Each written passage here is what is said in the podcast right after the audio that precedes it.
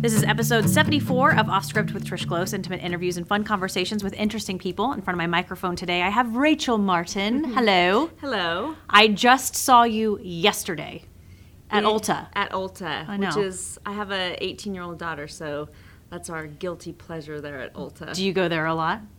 I try to go there less, but yes, we're there often. Well, I was there too. It's it's dangerous. It is. It's a it's a It is. dangerous place for sure. Um, it's weird though seeing a podcast interview the day before the podcast. It's like it's meant to be. It is. It was meant to be. aligned. Um, a little progress report before we get into um, Rachel Martin. Obviously, we're in a different location. If you're watching this podcast right now, we're literally in the corner of a mail tri- of the Mail Tribune building in Mm-hmm. downtown Medford because. As a lot of people know, KTVL and the Mail Tribune and Rosebud Media are sort of partnering together. Over the last two weeks, we've been moving into this building. I was just telling Rachel, it's um, it's been kind of a pain in the ass, I bet. actually I bet. we're doing newscasts over at the old KTVL building and we're doing rehearsals in this building. So a lot of us have been shuttling back and forth over the last two weeks. We have one more week of rehearsals. We launch from the new set on Monday, October 28th. So I'm super excited that the shuttling will stop, but also our new set's very pretty. I'll give you a tour before you Okay, leave. great. Because it's gorgeous. Let's get back to you, Rachel Martin. Let's tell everybody who you are. Um, a lot of people know you from Red Lily, Mm-hmm. winemaker, Right. owner. Right. Uh, what is- Dishwasher. toilet cleaner. Absolutely. All the hats. Um, what's the status of Red Lily right now? So we are, in terms of harvest wise, or just Um, I mean, all of it. I know, Yeah. I know you're still harvesting, but um, there's been talk Red Lily's for sale. right. Okay, still for sale. It, it is still for sale. Okay, Yes. we'll get into that in a second. Okay. Mm-hmm. Let's back up from the wee beginnings of Rachel. Where are you from originally? So I grew up in Medford. So my parents were both uh, school teachers here locally, and so I graduated in 1989, last of the 80s ladies from South Medford. Nice. So definitely have gotten to see the growth and the changes in the valley over time, which has been um, really great to be a part of. And then to be back as an adult here, um, having a business and participating in the community in that way has been a really um, great, great Right. full circle on it. Did you grow up with siblings? I did. So I have a younger, uh, a younger, taller sister. A I always younger, say, taller I always say sister. I'm the older, shorter one. So, and she works with me out at the winery, which is great. Oh, too. nice. Okay, Yeah. so I've probably seen her. You probably um, have. She's the younger, taller version of me. She's the younger, taller version of you. Right. And you're, um, and that's it. Just a sister. Just a sister. Okay, and then I don't want to say just a sister. Right. She's probably amazing. She is amazing. Um, your maiden name is what? Sullivan. Sullivan. So, are there people who remember Mr. and Mrs. Sullivan as like teachers? Absolutely. So when my whenever you go anywhere with my dad around town, because he taught for 30 years at McLaughlin, um, and he taught art there. So when I went to McLaughlin, it was like you know perfect because your dad was the crazy art teacher. He wasn't like the you know hard math teacher. But you go anywhere with him, and everybody says, "Hey, Mr. Sullivan." So he was loved. He was loved. Yeah, Is loved. Is loved. Yes. And mom taught what? She taught elementary at White City and um, also Jacksonville. Wow, two teachers. Yeah. What was that like growing up with two teachers in the house? You know, it was great because we they had the summers off, and so we spent a lot of time in the summers together as a family, and um, so it was a good. Um, I did a lot of homework in my mom's classroom after school and on the weekends when she did lesson prep. Um, so it wa- it was a great, uh, pretty idyllic upbringing here Yeah. in, in the valley with them. That's pretty awesome. Yeah. And then did you go away to school? I did. So I went away to University of Nevada. Uh, You went to U wait, UNR or U- Yes, UNR. Are you serious? Did you go to I graduated from UNR. UNR? no way. Yes. Wolfpack. right? Absolutely. This is why I love this podcast. that is a gem of a school. it really is. It is. And so when I went there, it was cheaper to pay out of state tuition there Yeah. than in state tuition in Yeah. Oregon. And it is um, it is a little hidden gem of schools, I feel. Thank you for saying that because a Yeah. lot of people are like, they're always like UNLV, and I'm like, no, Right. UNR. Sorry, UNLV. UNR is beautiful campus. It is. It is a Reno Tahoe area is a beautiful part of the country. Absolutely. I love that school. Right. Holds a very special place in my heart. Um, you went there when? So I graduated from there in 1994. Okay, awesome. What'd you study? Criminal law. Shut up. Perfect for winemaking, right? Did you want to be a cop? I did. So, yes, so I graduated in that field, and I, um, during college, I interned at U.S. Customs. Mm-hmm. And then, right out of, out of school, I got a job um, working for a private company that was in headquartered in Sparks, Nevada, Hmm. and they were um, they produced luxury luggage and leather goods, much like the same price point as like Louis Vuitton, Chanel. Ooh, fancy. And um, they had a counterfeiting problem, mostly overseas. So Gotcha. Oh, That's okay, where we I got to back did. up. We got to go back to UNR. Um, have you seen it lately? I have. So I, I tried to sell it to my son Riley when he was looking Mm. at colleges. So, um, you know, I followed him around and tried to not be like the, you know, you're dragging your mom with you. Right. But it's, com- I mean, it has really grown up since we've been there. It really, really has. Um, I, gr- I went to, or I, I should say, I applied to a lot of schools back east Clemson, USC, College of Charleston, but I just couldn't. I graduated from high school in Las Vegas, so I had that in state tuition thing going for me. right.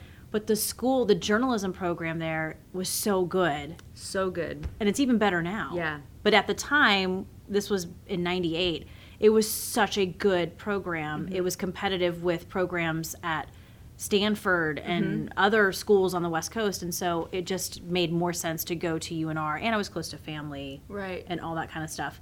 I love the quads because the Yes. school's designed by a lot of the East Coast colleges. It had that in mind with a lot of Right. quads. And um, I just, that's so funny. that is so Did you join funny. a sorority? I didn't. Uh, I didn't do that. Did you ever sleep on the N that's painted on the hill? hill? I helped paint the end Okay. my freshman year. and the people who are walking around making it sound really great, like, Mm-hmm. hey, we're going to go up and paint the end. There's a big, huge N um, for Nevada up on a mountainside that you can see from the stadium. Mm-hmm. And it's a hike up there. It's like all rocks, I believe. It is. Yeah. And It's a you, lot of sagebrush. You Oh, a gotta- ton of You gotta sagebrush. work for it. well, they made it sound really great. You know, here we're just like a group of dumb freshmen, you know, me and my dorm mate and some other girls. Mm-hmm. And we're like, yeah, let's go paint the end. It's the dumbest thing ever. Yeah. Don't do it. Right. Right. Um, we have a new reporter, Shelby Riley. She's a UNR graduate. Okay. So we got a little UNR community Gosh, here. I guess. Who knew? I love that. But I Yeah. do, I love that school. I have my professors there because it's so small, Mm-hmm. it's super affordable. It is. Absolutely. Um, it's just such a, a, an amazing school. So UNR, there's your plug Yeah. for the day. Go Wolfpack. Go Wolfpack. That's Yeah. so awesome. Yeah. So within criminal law, why did you decide to go into that? I uh, I think it's one of those. I mean, to be honest, it's it's one of those decisions you make at 18 with no life experience. Totally. So, although I was successful in that short stint in that uh, field, my personality is not well suited to have done a long-term career in that in that path. I, I think that there are a lot of uh, the movies, uh, the media depict a lot of um, uh, glamorous is not the right word, but a lot of jobs in that field that are um, that aren't that aren't a lot of those jobs, and, Yeah. and most of them are, um, you know, some very hard jobs like in the prisons and things like that. And so, just wasn't wasn't a good fit for me. Did you go through, and maybe Riley did, I went through the big book of careers when I was starting to think about what I wanted to do and major in. And it's just at 17 and 18, that's so overwhelming. It is overwhelming. It is. do, and right, our kiddos went to school together in at Mm-hmm. Right. Rouge. Um, I mean, Connor, he'll probably kill me for saying this. He still is not really sure what he wants to be when he grows up, Right.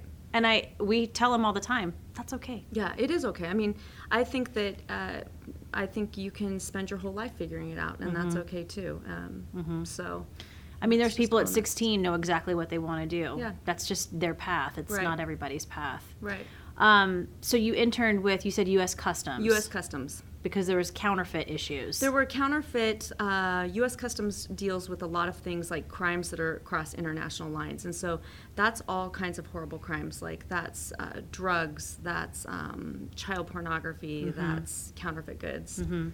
Thing, all of the. Mm-hmm. and so there w- was there a company you said in Sparks that had counterfeit problems. There was, and so Okay. Mm-hmm. that company was called Hunting World, and they sold their goods in uh, luxury places where people would go on vacation, uh, mostly in Asia. And so it was a really amazing opportunity and experience for me Mm-hmm. because, you know, I was 20, 22 years old, Right. right out of college, and I spent five years traveling everywhere. And uh, everywhere overseas, I'd spend a month in Korea, Hmm. I'd go um, to Europe. And at that point, um, you know, navigating the world like that when you're young makes you very resilient, uh, just able to handle different, Totally. whatever comes your way. So that was a, a gift to have that job. I but, bet. You know, I would get to work, and the, the person that owned the company was um, really unhappy that people were ripping him off, counterfeiting his goods. So I'd get to work in the morning and um, I'd show up with a cup of coffee in my hand and he'd say, I heard there's a fake watch in Singapore. I want you to go today. And so I would literally go home, pack my stuff, and go. And so it's not conducive to a, a normal life No. um, you know, you spend five years like that, and your friends start invi- stop inviting you, you know, 'Cause you're never around. Because you're never around. But it was a great moment in uh, in life. Interesting. Yeah, Did that happen where there he was like, "Hey, this is happening in Singapore. I need you to go." yeah, I- I- happened all the time. What do you do when you get there? Then you you go to markets, different night markets where counterfeit goods are sold, and um, you look for them, and then you work with local law enforcement agencies Interesting. in the place. Sounds a little dangerous. It, you know, it is. uh, Some of those markets are happening at, you know, late at night in Seedy places. seedy places. Um, but you know, there's there's uh, intellectual property crimes like counterfeiting of you know handbags or watches. Mm-hmm. So that's in one facet of it. But then there's not a, a whole other facet of of like. Um, people counterfeiting malaria medicine. I mean, that's a you know the the fake Rolex Rolexes over here, but you know, fake malaria medicine. Right. That's in a whole different um, Yeah, that's That that's scary. category. Yeah. So Crazy. right. And then you were working with the authorities in whatever city that you were working in. Yes. Was that a challenge, like as far as language barriers?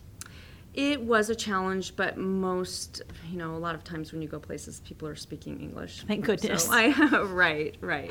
I, that's probably one of my biggest fears of traveling abroad is just I want to be able to communicate with people. I'm a Right. communicator, Yeah. so that would be really frustrating if you can't. Yeah. Um, how long did you do that for? I did that for five years. Okay. And why did you decide to get out of it?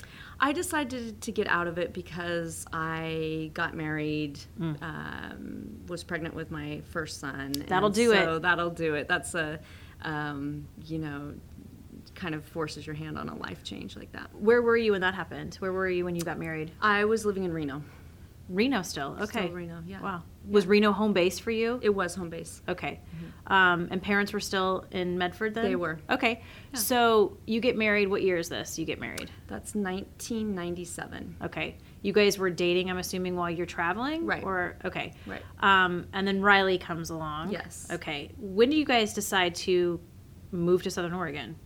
So the we were the the when you live in Las Vegas, oftentimes your plan is how do you get out of Las Vegas when you live there, especially coming from Southern Oregon. It's just um, you know the the pace of life is a little different in Las Vegas and. Um, it's so beautiful here. My my whole family was here. So when Riley was in kindergarten, um, is when I started working in the wine industry here. So I would load up uh, both kids. So I had Lily had come along by that point. So I would load both kids up and drive from Las Vegas to Medford, and I would spend six months out of the year here working and learning uh, winemaking, and then would go back to Las Vegas. So, Las Vegas or Reno? Las Vegas at that point. Okay, wait. w- Okay, wait. So when did Las Vegas happen? So, from um, after I got married, um, I was living in Reno, but then moved to Las Vegas Why Las Vegas? because my husband was there okay, gotcha. living in Las Vegas. Working and living in, in Yes. Vegas. Okay. You would drive from Las Vegas to Medford? I would, and I think about how I did that at this point. Um, How old were you? I was 28. I mean, I've done the drive from Reno to Vegas and back multiple times. Yeah. It ain't fun. It's like driving through Egypt. Yes. Yeah, with two wild animals strapped in their car right. seats. I mean, and there's Right. nothing. there's nothing. You know, you hit the like, you hit Tonopah, right, right? And that was like the halfway point. right. And then once you got to Hawthorne, Yeah, you knew like a couple more hours and I'm Yeah. in Reno. And then even the drive from Reno to Medford, it's pretty, but still. right. You know, as- there are parts of Nevada where it's really kind of twilight zoney out there. You know, you're kind of in no man's land. It, it really is. Yeah. Where you would drive for, you could drive for two hours and not see another car. Yeah, absolutely. I mean, that's spooky. If you, if, It is hey, listeners, if spooky. you if you want to do something really bizarre, drive that drive. It's what seven and a half hours, seven hours, Yeah, it's it's a trek. but it's just nothing. It is. There's nothing there. Right. Some brothels, maybe. a few of those. yeah, the the red lights you would see. Yeah. So, why? I, I mean, I guess why? I know why Southern Oregon because there's wine here. Mm-hmm. But what made you decide to do that? Drive and, and work in the wine industry. Mm-hmm. Well, because we had the the plan was always to relocate back here. Gotcha. And so when I was first starting out, it wasn't about wine exactly, and it's this this is a sounds like a silly story and a pretty simple story for how it got from point A to point B, but it I remember looking for property here. So this is before I started making the trek here with the kids um, to work in the wine indus- industry and looking for property to, to someday relocate here. And I remember finding a piece of property out in the Applegate, and I took my um, my dad with me to see it. And he's this funny guy. I mean, he's he's the kind of guy that makes everything good. You could be digging a ditch or having lunch with the queen, and he's going to make everything equally as fun. I mean, I he's got love this him. amazing attitude and funny. And so, Do you think he'd do my podcast? a- absolutely. Okay, I'm gonna write that down. Okay. And so I remember going out to this, taking him with me, and going out to look look at this place out in the Applegate that was um, set up to be an organic basil farm. and so, you know, I That's very specific. it is specific. And so it was really beautiful. And I said, well, gosh, you know, maybe I could be a basil farmer, you know, thinking about how you're going to reinvent yourself, y- you know, in your mood. Because you're and- you're thinking I don't want to do my job anymore. right. Okay. Right. And so he looks at me and he says, um, can I swear on this show? Can I? Yeah. Okay, absolutely. Because the story is better with how he said Okay. it. Perfect. So we get out there, and I said, "Well, gosh, maybe I could be a basil farmer." And he was like, "Why in the hell would you do that? You should grow wine grapes." And I'm like, "Yeah, he's right, you know." And it's it's sort of that's a s- funny story. It's kind of simple, but um, it really got me on the path to that. And at that time, there were vineyards starting to come into the valley, and it's been really fun to watch the progression of that. And gosh, to be part of something like that that has had so much forward momentum is amazing. And so it's at that point where I started to connect with different people in the industry and people were kind of taking me under their wing, helping me get started and showing me um, what to do, who to call, um, how to how to go about planting a vineyard on your property and Crazy. Yeah. How much property was this? Is this the property that exists today? No, so this is a property that's a little bit farther out in the Applegate, out Thompson Creek Road, and it was 27 acres, and the first vineyard planting was just two acres. So baby steps. Totally. Yeah. I love that your dad started all of this. Yeah. He basically just said, why would you do basil? Basil's Yeah. delicious. I mean, I love pesto, right? Oh. Right? I mean, don't get me wrong, it's Totally. good, but you know, uh, the it's the glamour and the allure of grapes too, and Mm-hmm. just um, you know what you what you have in your mind in the beginning of that, not knowing that it's like hard ass farming, uh, you know, every single day. But hugely. yeah, Uh, and I also love the the belief that he had has in Mm-hmm. you yeah, to just go, don't do this, do this, Right. And yeah, you can do it. yeah.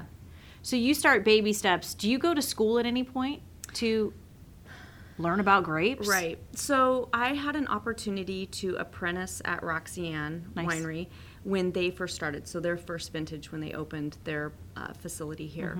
And so I can remember the first day. I mean, this is almost embarrassing to even say this, but I can remember the first day going to work there, and I had on um, a white. I had a white like button down like little cardigan, you know?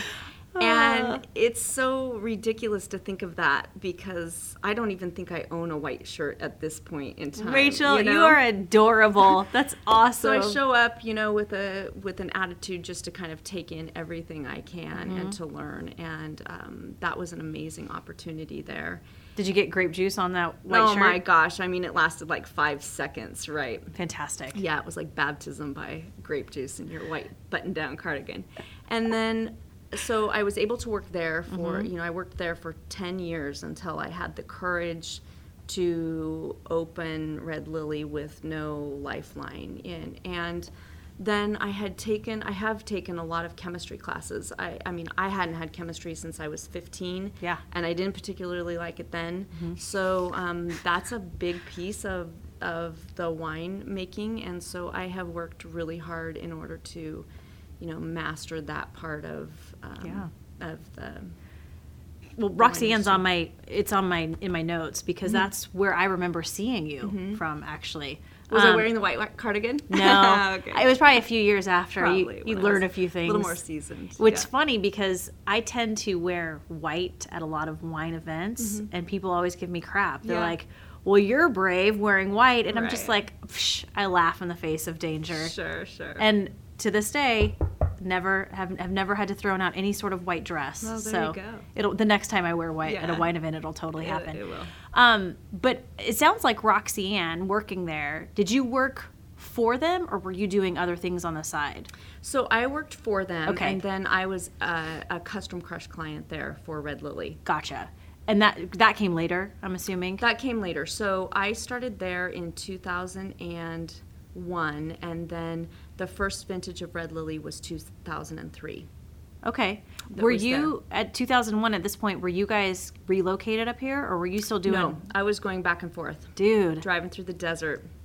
that's and that insane. was really possible because my parents have been in the trenches Yeah. this whole time. Um, they were helping watch the kids. Um, I think the day Lily got her first tooth, I drove to work to Roxanne.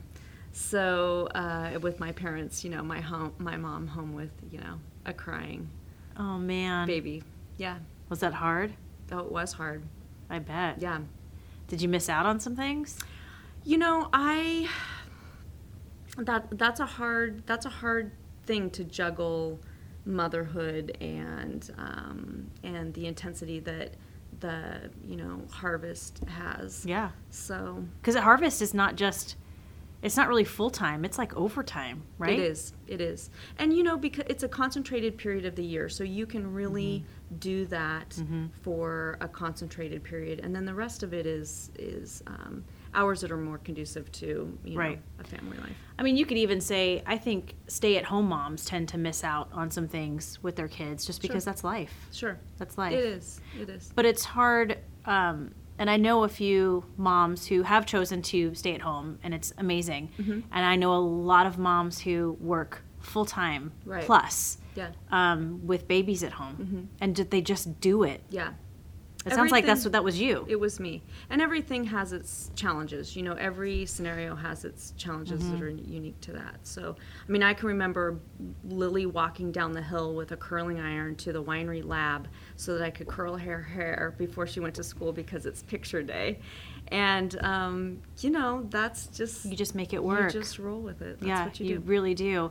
Were there ever moments where you had, where th- there was that decision though, Mm-hmm. like I, I can't be at the winery today because I have to be home with my kiddos. Yeah. Or I mean, was that ever a struggle for you? So I think for me, it's been really um, having Red Lily and being like the the boss of myself there has made it so that I have been lucky in the sense that I've been able to manage my time so that they have been able to come first. So, I mean, I might be at a basketball game smelling like booze and having a little fruit fly halo swarming around me Like Pigpen? like Pigpen, but um, I've been able to do that so that later I can, you know, go finish Yeah. my work at the winery. And so, gosh, I mean, that's that's a dream to get to have done that. you are in the category of I have lots of women in this category. Wonder women. That's what that's what I call people like us. I'm going to put myself in there. Uh, we're wonder women because we just we can do a lot of things, and we're good, hardworking women, and we've raised some pretty awesome kids, and Yeah, thanks. just and all while working crazy hours and Yeah. just making shit happen Yeah, right. Getting it done. getting it done. Yeah. I like that. I Yeah. really love that attitude. Um, it sounds like Roxanne was a little bit of like graduate school for you. it was a really great start for me because I got to watch. Um, you know, I got to work under a lot of different winemakers there. So the first one was Sarah Powell, who was Wow, really? amazing. And so, you know, I really credit her to. I mean, she was a strong female. You know, so that's amazing to um, have her. You know, to have had her as a role model, and she spent a lot of time with me teaching me how to be a critical taster uh, of wine and and just um, just all of the nuances and that takes a lot of time to do with somebody and, and i didn't realize it at the time in my white cardigan that you know during harvest it's you know it's intense there's a lot of work and for somebody to have spent the time that she did during that period of work Sure. um, it, it didn't i didn't understand it at the time i understand it now and i you know i love to be able to do that for somebody that's trying to get their start Would, would is it safe to say that Sarah was kind of a I mean, she was basically a, a foundation of winemaking in the Rogue Valley. absolutely One of the first. absolutely Um, that's amazing that you started, you learned under a female for Yeah. the first time. That's Yeah. kind of rare. Yeah, it, it is. And so that was amazing because I got to see, you know, her, you know, sh- she was doing it. And Yeah. so for me, it was like, okay, you know, I might be able to do this one day. She's doing it. Um, She can do it, I can do it. yeah, yeah. Uh, who came next? And so then after that was Gus Janeway. And he worked at Roxanne. He had his own label, a wine label at the time, and he is an amazing person. And so every winemaker that you work under, you pick up different things, different tools for the toolbox, different approaches, or um, how they approach their winemaking style and and so he was a great guy to work with and then after that was John Can- Canonas Nice. yeah Who's still still here still there, still, yes. making wine right for Roxanne. he No. is making wine for his own uh, label here Okay. which is Diamondback That's right. yeah Yes. and he's an incredible winemaker he is. He's the one who looks like Tom Selleck. he does look like Tom Selleck I actually have a picture of him uh, together, and it was at a Roxanne wine event, and I posted on Facebook, and I was like, "Look, I'm hanging out with Tom Selleck." right I right think he thought it was funny. I'm not sure. well that's a compliment because Tom Selleck's hot Tom Hello. Selleck's gorgeous, Right. super sexy older man. Um, so see, John, it's a compliment. it is a compliment At what point do you decide? Was it always I want to do this on my own, or were you thinking I can just make wine for a winery? yeah Like, what? At what point did it start out that way, or at Mm-hmm. what point did you say I'm going to do this? I'm going to do my own thing. So it was always the goal to have uh, to be able to work to have my own Mm-hmm. place. It was never a goal to have a tasting room. So that falls under the category of things Rachel never thought she would do, which is make white wine, have a tasting room. I um, and y- you know it's a it's an evolution of wh- how you start off and you know i think that when you start off or for me anyway you you underestimate how difficult it is to sell your wine so um, without having an actual spot a location where people can um, you can tell your story they can identify with what you are all about and so you know my favorite part is making the wine i mean i love making the wine but you have to sell the wine in order to keep making the wine. So it's a pretty simple equ- equation. That's how that works. You got Yeah. to sell some stuff too. You do. So, I remember seeing you when it was still World of Wine, yes. and it was your. I think it was your first World of Wine, yes. and it was just you Yes. at this table. Was that 2003? Yeah. Uh, that was 2005. Five.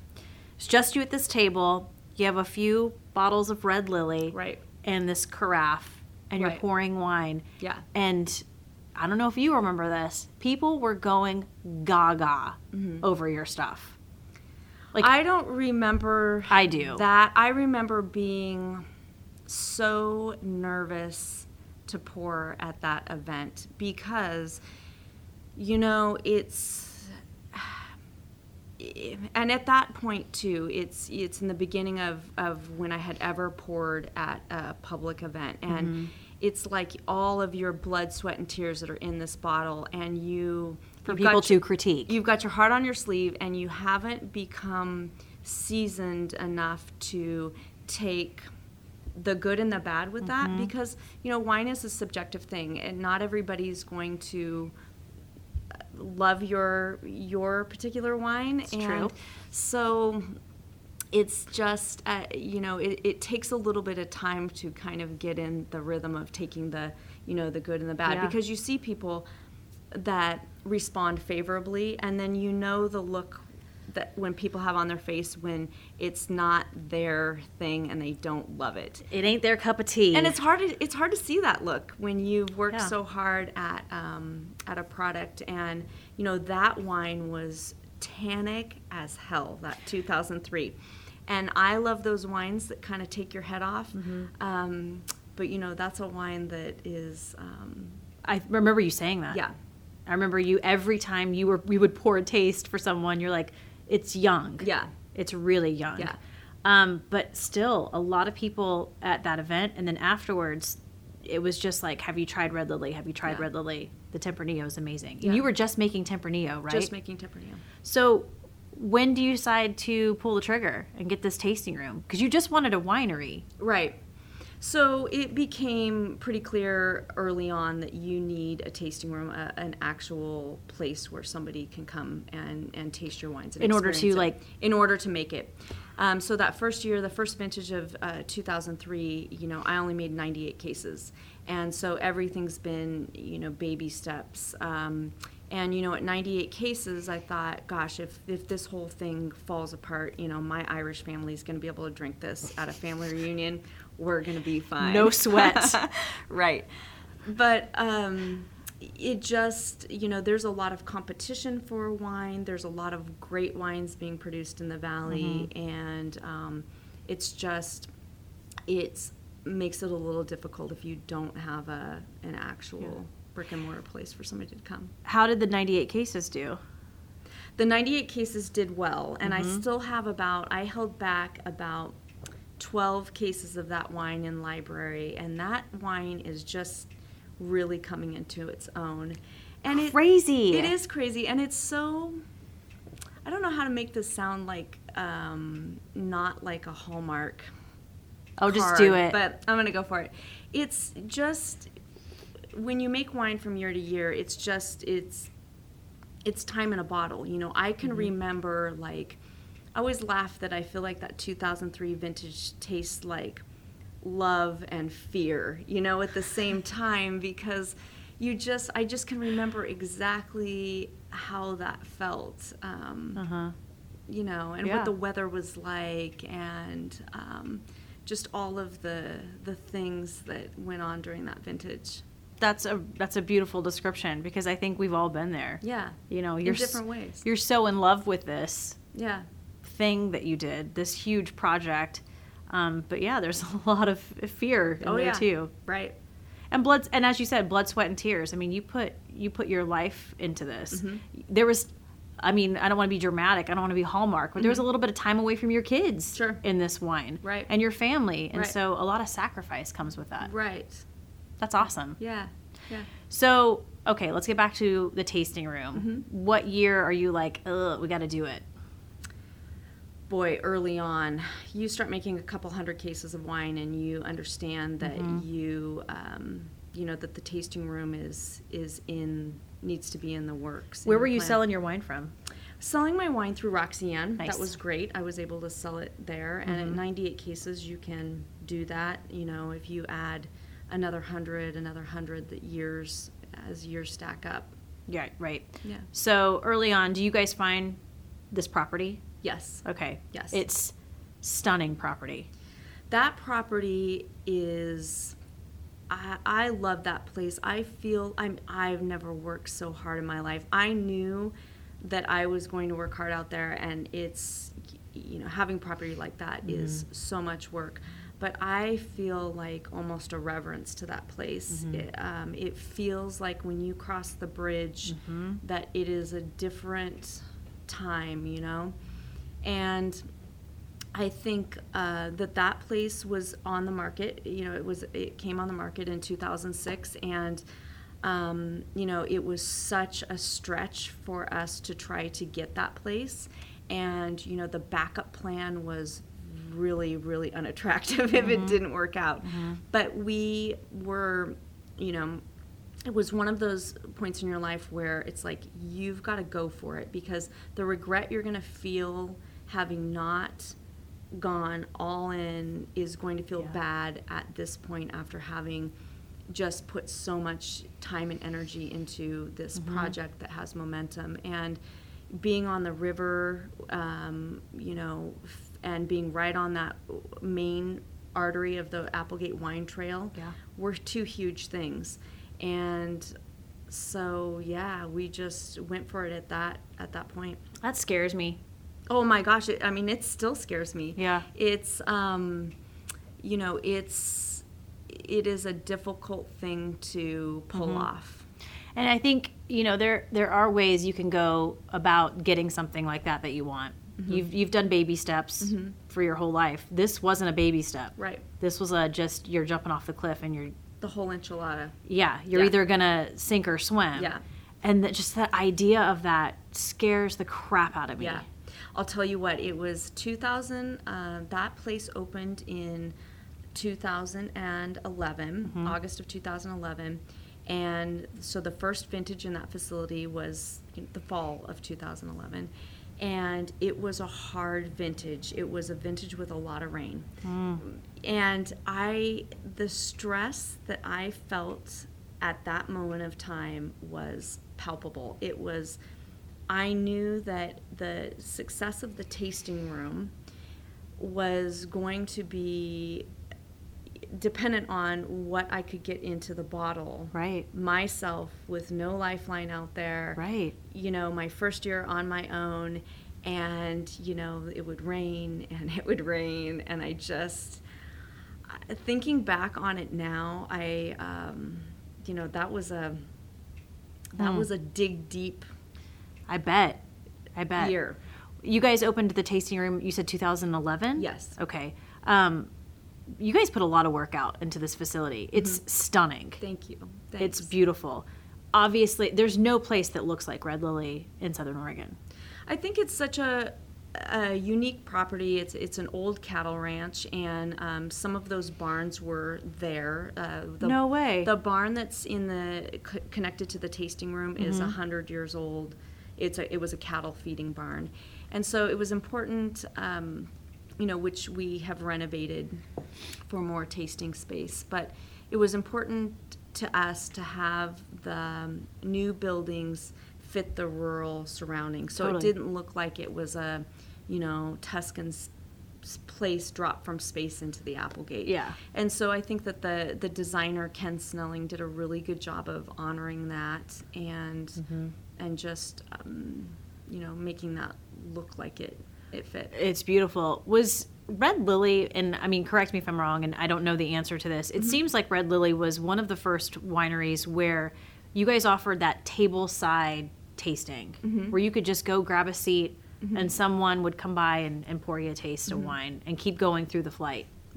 so we did that early on and it wasn't something that we could sustain because of uh, the amount of traffic I was, yeah. so we had to gear that that was the idea It was amazing. initially and it was really good when it while it lasted but Mm-hmm. it was just something that was not we just couldn't service the There's amount no of people way. through I mean, I've seen I've seen you guys on a busy day. There's just no way you can do that anymore. In the- really anywhere.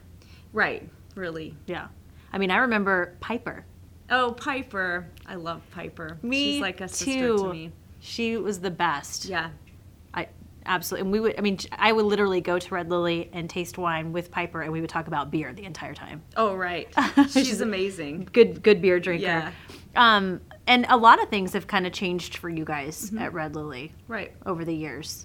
I think that we have we have uh, flexed and figured out what works well, what we what we do well, and we've we've tried to you know some things that you do you understand that you're working too hard for the result or it's just not a good fit for our property Yeah. or, or what makes sense so i think that you know the the first year first couple years it's like their learning curve is steep. You're being like shot out of a cannon every day, trying to adjust and, and figure out what makes sense for you for your business model. So I think that we are you know the the staff that we have there has been a lot of those people are, are day ones they you Yep. know and so we've got this well-oiled strong staff that can really um, roll with things and are really just Mm-hmm. amazing Uh, did you?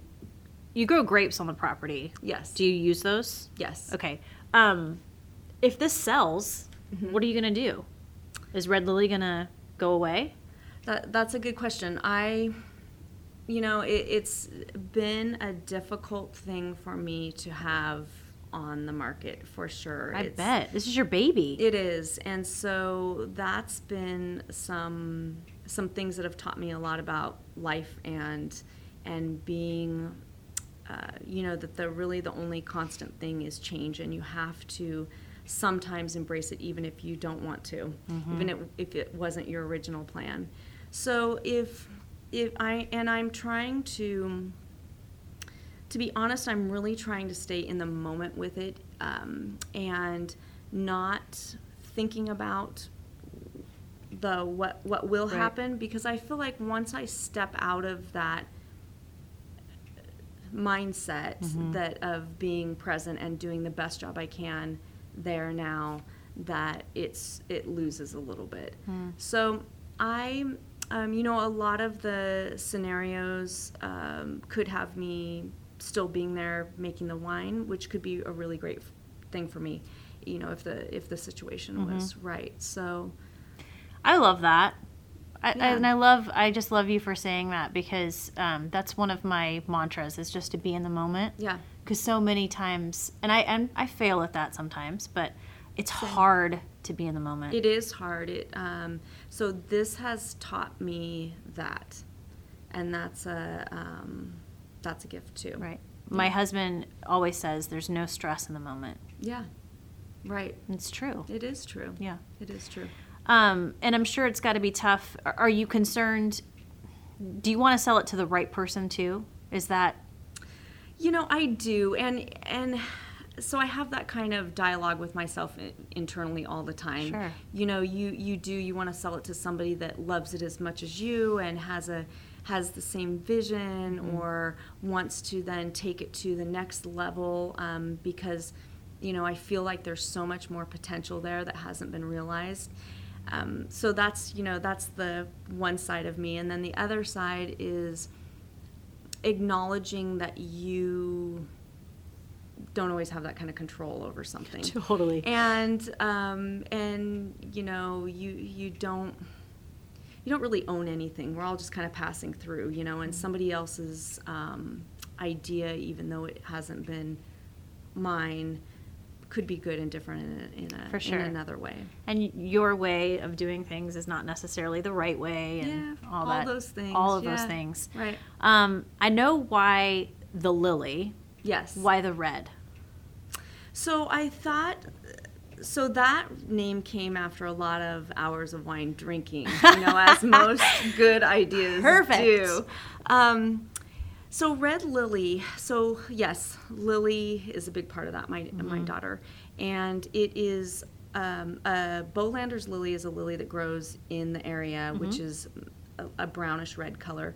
And I thought that when I was thinking about names that you know you're always thinking about brand recognition like what if your wine is on the shelf and it- with all the other wines what is the one thing that's going to make somebody pause and maybe take another second to look at your label or read your label or Okay. why the red lily and so i think that most people, when you think of lilies, you almost think of white lilies. Yes. A, a lot of the times. And so I think red lily was something that maybe caused that pause and uh, for people to take a second look, second thought about what the label meant. And um, I was really focused on red wine production, so that was another part of it. And but, you know, I always feel like the Australians do a really good job with l- naming their wines because I feel like a lot of those names create the pause. Like, Yeah. what does that mean? Right. So, and then I always thought if Lily had red hair, it would have been really perfect, but too far to go for marketing, you know? Dang it, Lily. I know. So, um, Should have made her dye it at like eight. I should have. Um, but red's kind of a, been a signature color for you guys, obviously with marketing and the It red. has We been. got to talk about the red boots. I got the red boots. I got them on today.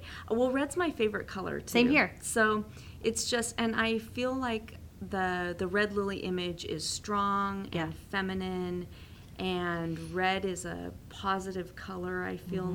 like it's also an attention getter. it is an attention. That's getter. why I like it Yeah. because I'm just like, hello, look at me, red.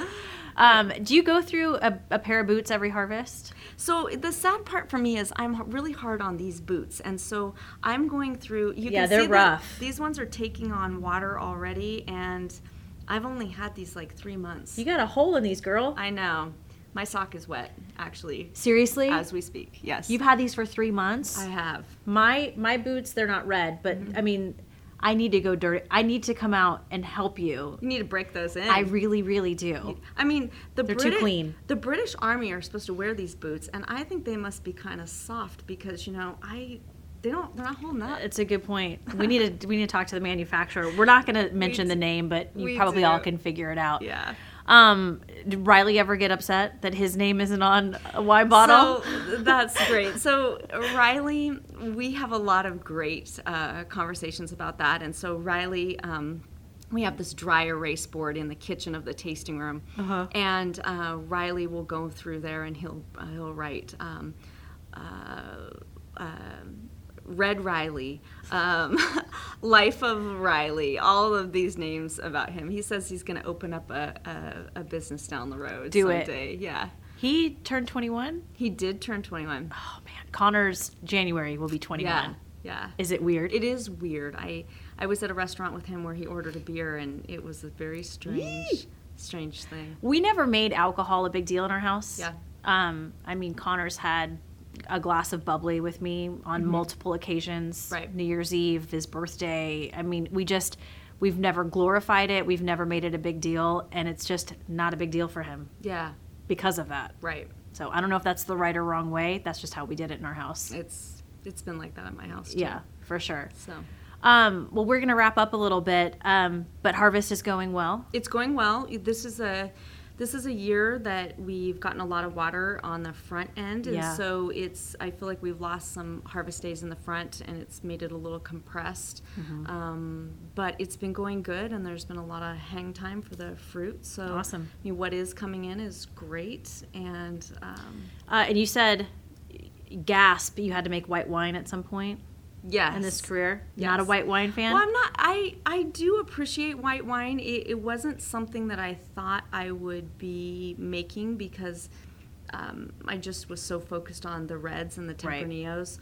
But uh, whites are uh, challenging. It's like somebody once told me um, that white wine was like a woman with no makeup. That you Hmm. that it's just you have to be. It, it's just pretty raw like that. I think that's a good you have to description. of it. enhance it? You have to, yes. It's like the barrel. If you think about the barrel as like uh, an aged drink, something that helps Okay. wine, and and white wines are just a little more um, easy to have flaws, easy to to have anything like that. Interesting. Um, and you won an award Mm-hmm. at Oregon Wine Experience this past year. What did you get again? I got a uh, gold for Life of Riley, which is a blend of Tempranillo and Cabernet. Uh, Riley, there you are. There you are, Riley. Yes. Yeah. awesome. Well, Mhm. congratulations on Thank that. you. But you've won several awards, we should say. Yes, yes. It's been it's I mean that always feels really good to get some hardware at a, I at bet. an event in our in our own backyard and yeah, that feels good. Awesome. You have been a delight. Thank you for having me. It's been fun to talk to you. And Well, the funny Wolfpack- thing is, yeah, we've we've known each other because our again our, our kids went to Roosh together, right? the sweet sweetest sweet school, school. in Southern Oregon. Um, but we've known each other that way and through wine events. And um, you've uh, you're on my list, obviously, to interview for this podcast. But I'm just finally glad we got to do it. Yeah, and I same. learned so much about you. Yeah. Awesome. Um, final three. I did prep you on these. Yes. Best advice you've ever been given. So the best advice I've been giving so much advice. It's, it's really I had Mm-hmm. to really think about that. But as it pertains to the wine business, I had I remember back in this was 2003. I had I was talking to Brian Wilson, who is been a staple in uh, Hmm. Love that the, guy. the wine business. He's done so much for the wine uh, s- business in Southern Oregon. He's um, somebody I have so much admiration for as a winemaker, and he's just an incredible guy.